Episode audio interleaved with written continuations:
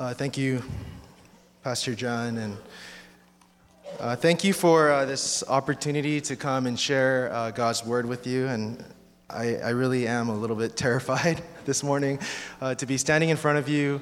Um, but I'm I'm really thankful because it's not really, you know, me that it's not a performance, I feel like, and I just feel like it's something that God is going to speak to us through me, and so I'm just thankful for for him and what he's going to do. Um, I just want to start off by uh, sharing a story. Uh, when I was a, a first year in college, um, I was seventeen years old. In the middle of my first year, I saw this really pretty girl, and she's so pretty, and I, I she's so pretty that I wanted to be her boyfriend. Um, but there was only one problem. Uh, this girl, she was two years older than me. This is my wife, by the way, that I'm telling you about. Um, and I, I, I started to pursue her as, as a little freshman in college, and I tried to be as mature as her. I tried to be as, uh, you know, just this holy guy, like very, like, you know, well-dressed, all that kind of stuff. Um, and eventually, a few years later, she she gave in, and we began to date when I was nineteen, and she was twenty-one, graduated from college. Um, and at the beginning of our dating relationship, um, I was on my best behavior. Uh, I had a nineteen ninety-seven Toyota Camry. Uh, I drove it so nicely, safely. Uh, I took her to nice places to eat. I was the most patient boyfriend. I was the kindest boyfriend. It was really the honeymoon stage of dating. Um, but after time passed by, uh, what happened? Well, one thing that happened for me was I ran out of money. Um, for instance, I remember being at this nice restaurant on the beach, on the sand, on a Saturday morning, and we ate this great seafood meal. And I remember getting the check, and it was sixty bucks or something like that. And I, I pulled out my debit card, I put it on the on the on the check, and then he came back and he said, "Sir, I'm so sorry. Your card has been declined." And this was the only card or money that I had. And I was so embarrassed because here I was with my girlfriend trying to be all cool, act like I have a lot of money, and I ran out of money. Uh, one time, I remember even dating my wife, I overdrafted five times in one day. And I think that's why they changed their policy and started declining me. Um, And so that date, Junior actually ended up paying for the meal, and I was so embarrassed. And over time, as we continued to date each other, um, these kind of things kept happening, where these ugly sides of me kept showing up, whether it was me not having enough money, whether it was me telling her a little lie here or there. The sides of me that weren't pretty started to come up, and she would see those things. And I got scared. I thought that eventually, over time, that she would get sick of me. Maybe she would get fed up. Maybe she would break up with me. Maybe she wouldn't like me anymore.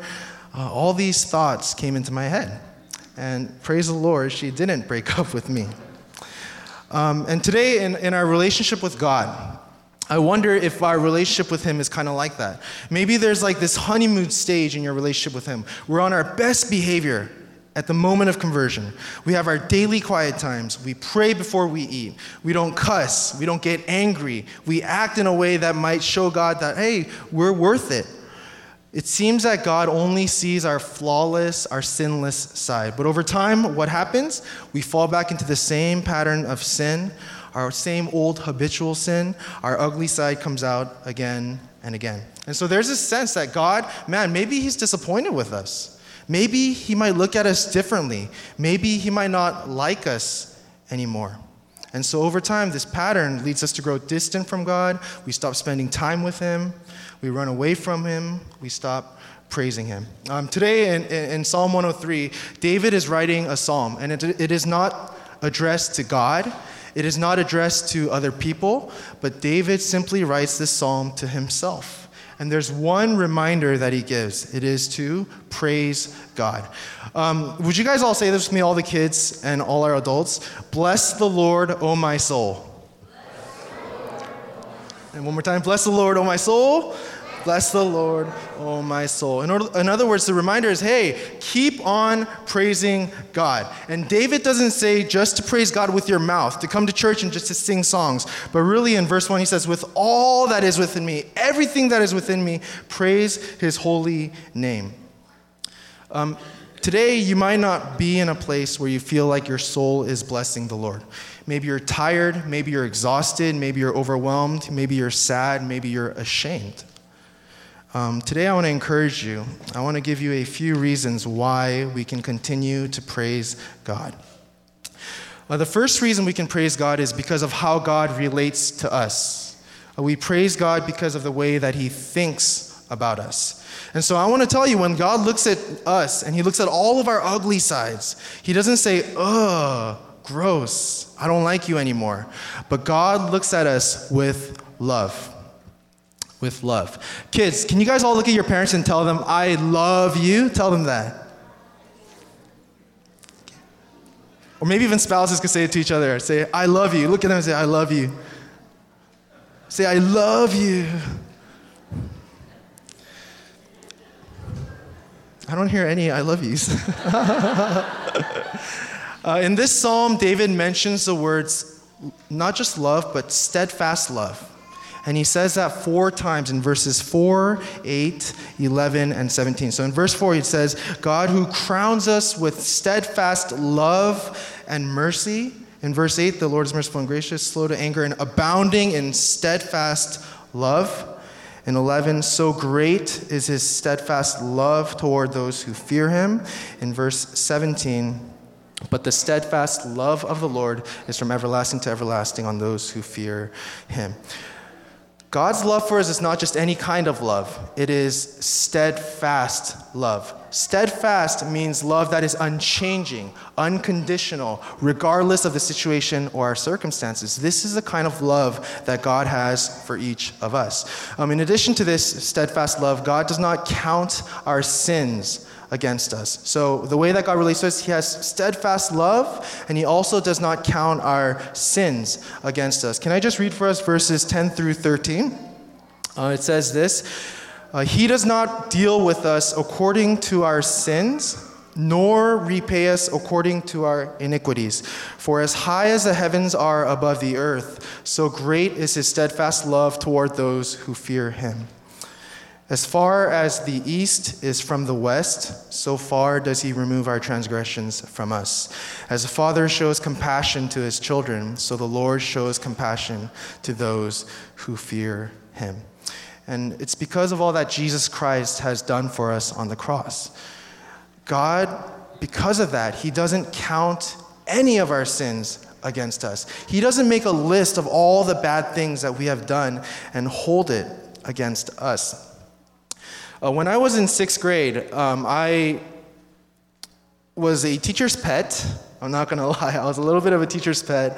Uh, my teacher loved me because um, I was pretty good at math, you know, all that. Anyone here teacher's pet?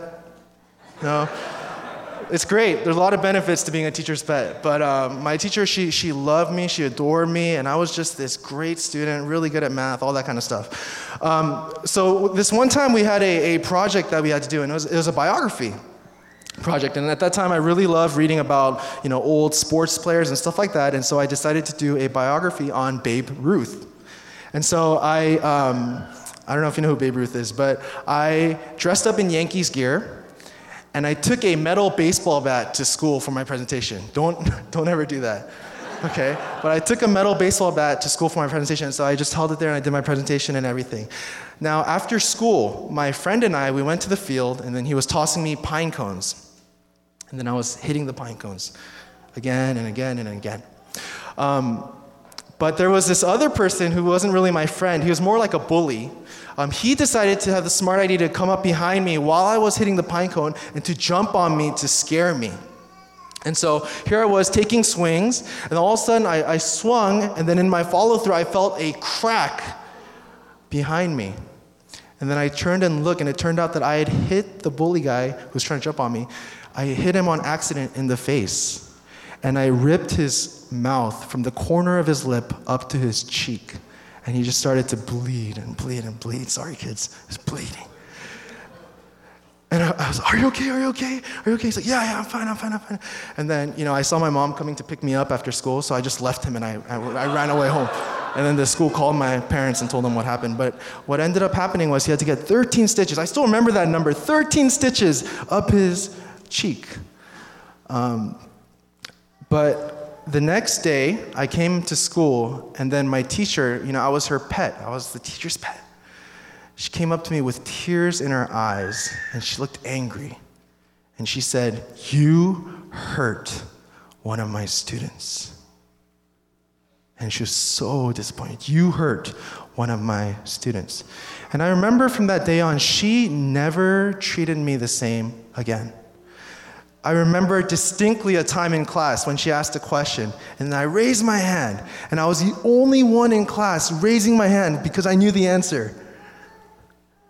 And she ignored me, and she looked the other way, and she said, "Does anyone else have an answer?" And she didn't pick me. Praise the Lord that God is not like my sixth grade teacher. Praise the Lord that he doesn't remember what I do wrong. Praise the Lord that he doesn't look at me differently for each bad thing that I do. Um, verse twelve says, God removes our transgressions, our sins from us. And how far does he remove it from us? As far as the east is from the west. So all of our kids, can you guys put your arms wide open and spread them apart like this? How far is it? Show me, kids. East.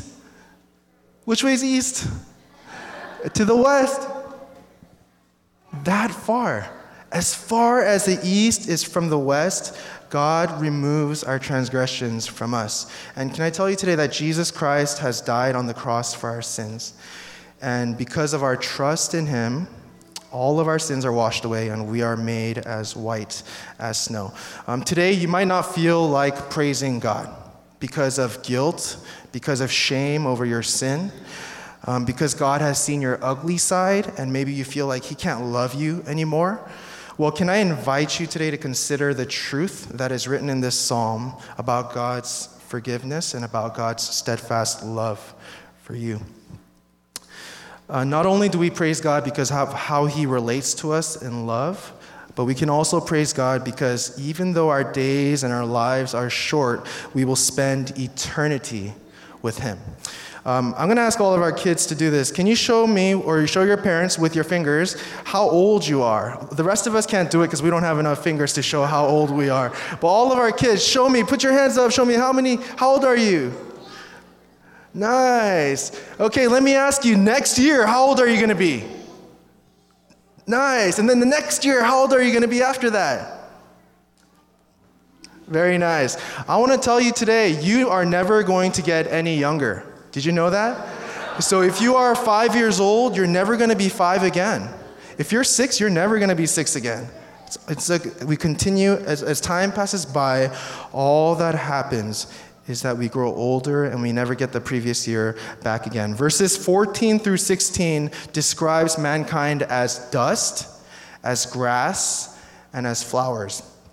The wind, it passes over these things and they are no more. So it's this image of, of wind and just, and it, the dust, the flowers, the grass, it's no more.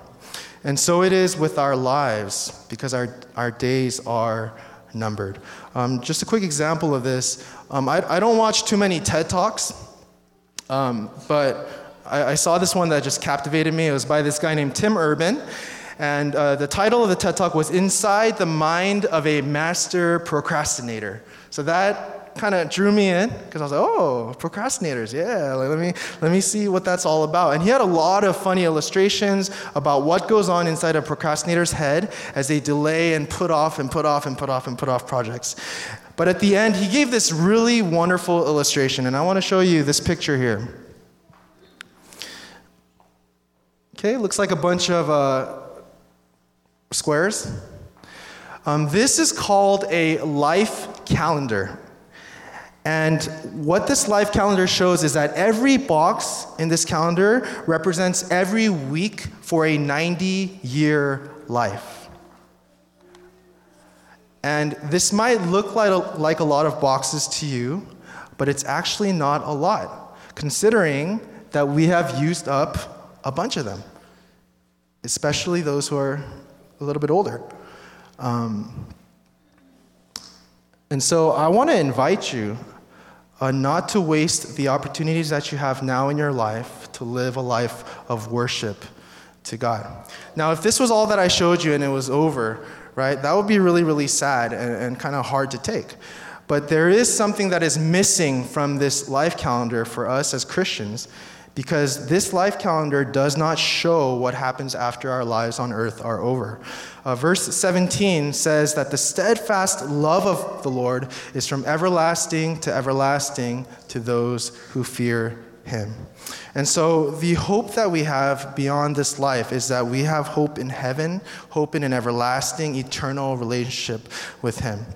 Uh, it was a missionary, C T Studd, Charles Studd. He said, only one life.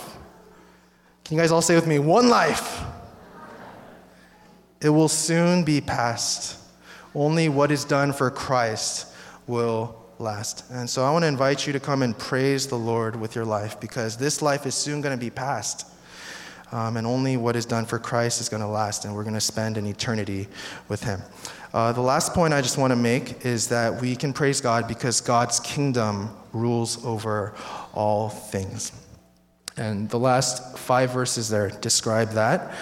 Um, and on our last day of V B S, uh, we, we made foam fingers together. All the kids made foam fingers together. And on those foam fingers, kids, do you guys know what you put on it? Shout it out. We put God is number one. God is number one over all things. He is the most powerful being in the universe, and because of that, he is worthy of our praise. Uh, recently, I went to a, a Dodgers game with my wife, and it was, this was the first time in my life that I didn't sit in the upper deck. Um, I sat a little bit closer, and, and it was amazing because I could look at the Dodgers dugout and I just saw the backs of all the famous baseball players. And so I was like, look, Junior, I think that's Hyunjin Ryu.